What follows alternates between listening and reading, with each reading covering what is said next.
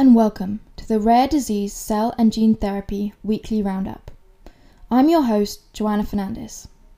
Every week, we at Partners for Access bring to you some of the most important news developments in the orphan drug, cell, and gene therapy world, and what they mean to you. This week, we will look at Ireland's delay in access to new medicines and the first outcome based deal in Germany for the CAR T therapy Kymriah. To tell us more about the Irish controversy, here is Nada Murad. So, last weekend, The Independent of Ireland published a worrying report warning that what it described as a broken system for new drugs is damaging Ireland's prospects for attracting new investments and jobs for the country's pharmaceutical and manufacturing sector. So, according to Aidan Lynch, the president of the Irish Pharmaceutical Healthcare Association, uh, pharma executives have unsuccessfully sought meetings with government officials to try and sort out pricing disputes of new high tech medicines. So Lynch added that patients in the country are having to wait up to two and a half years for some medicines to be approved by the health authorities, with the country falling from first in Europe for drug access to 15th in the last six years, which is quite a significant drop over a reasonable period of time.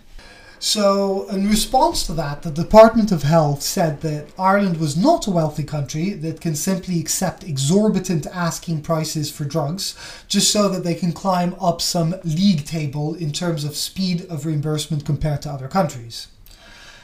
Now, we have to take this news into context because it follows on from an even more worrying revelation on access to orphan medicines, which was published a couple of weeks ago uh, to mark Rare Disease Day. Now, according to figures released by the IPHA, just 29% of all available orphan medicines uh, licensed by the EMA since 2015 were available to rare disease patients in Ireland by the end of 2018. This contrasts with the UK and Germany, who came top for access, scoring 92% and 96% respectively for availability of orphan medicines. Ireland ranked in the bottom half of the list of European countries. Indeed, the ability to successfully negotiate drug prices is at the heart of sustainability of innovation and access. But ne- negotiations do require the goodwill and intent of the involved parties to reach a compromise. Something that, according to the IPHA, appears to be lacking on the Irish Department of Health side. And while patients with mainstream diseases would, more, would normally have multiple treatment options for their condition and can afford to wait out hard nosed negotiations, approvals for orphan drugs are far and few in between. And often they are the first treatment being approved for that indication and the only option available to patients. Now, having to wait for years to access them is simply not acceptable for a European country. As the chief of the IPHA, Oliver O'Connor, put it, access to new innovative medicines, including to orphan medicines, remains a huge challenge that must be met through partnerships. Swiss pharma company Novartis is commercializing its new CAR T therapy, Kymriah. Kieran Cassidy, analyst at P4A, is here to tell us more about the company's efforts in the German market. So, before I dive into the events in Germany and the wider considerations for CAR T therapy, I want to briefly cover the, th- the therapy at the heart of this story. This is a form of cell therapy which involves removing the patient's T cells and then genetically modifying them to produce chimeric antigen receptors. These receptors can recognize cancer cells and allow the T cells to attack the cancer upon reinjection. The clinical promise of this therapy is really quite exciting, with a long-term benefit and even curative potential in some patients. Because of the capacity for CAR T cell therapy, it has a lot of attention from the medical and patient community who want to see more of these therapies across a range of cancers. However, it's quite a labour intensive process, and the cost for this therapy ranges from £280,000 in the UK to between 370 and 475,000 in the US. So understandably, there's a bit of complexity when a biopharma approaches a payer looking for an agreement. This brings us to the recent developments in Germany for CAR T payment agreements. Novartis recently announced a reimbursement scheme with the GWQ, which is a body representing a small number of health insurance funds in Germany to fund their CAR T therapy, Kymriah.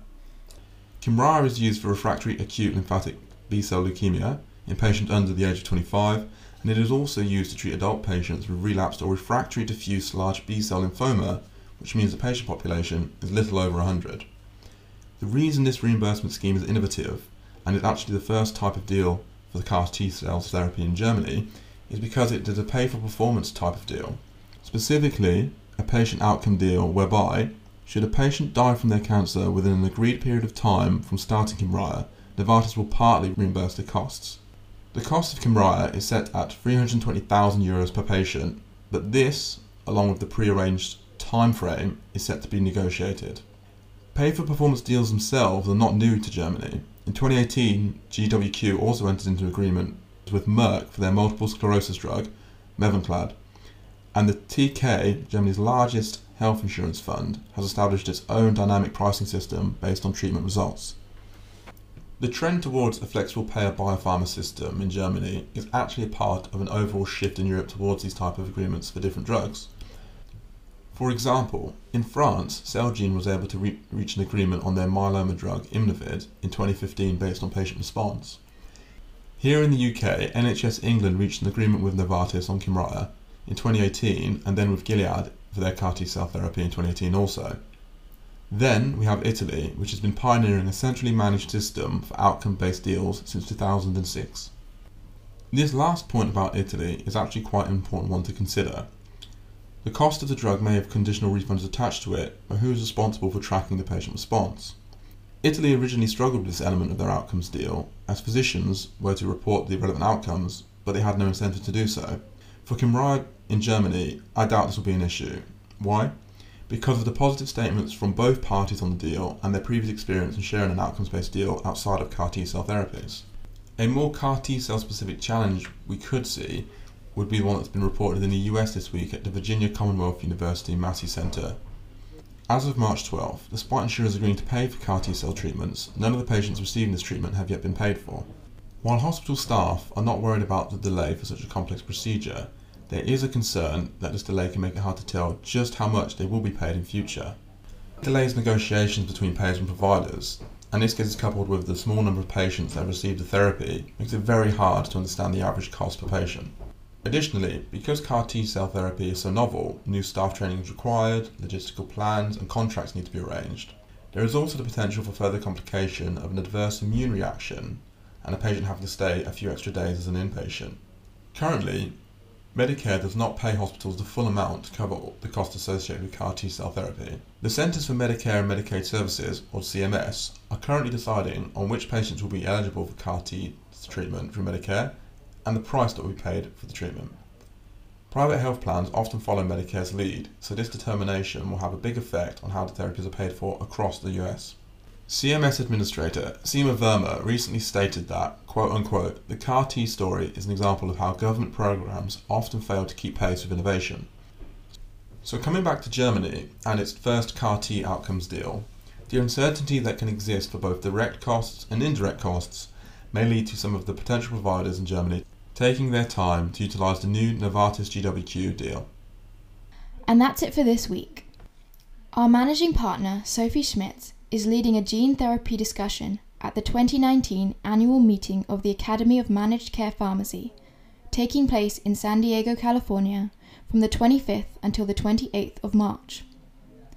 If you want to know more about the discussion on international perspectives on cell and gene therapies, please write to us at contact at partnersforaccess.com. For more news and analysis, go to our website www.partnersforaccess.com. Subscribe to our podcast from iTunes and do share your thoughts in the comments section.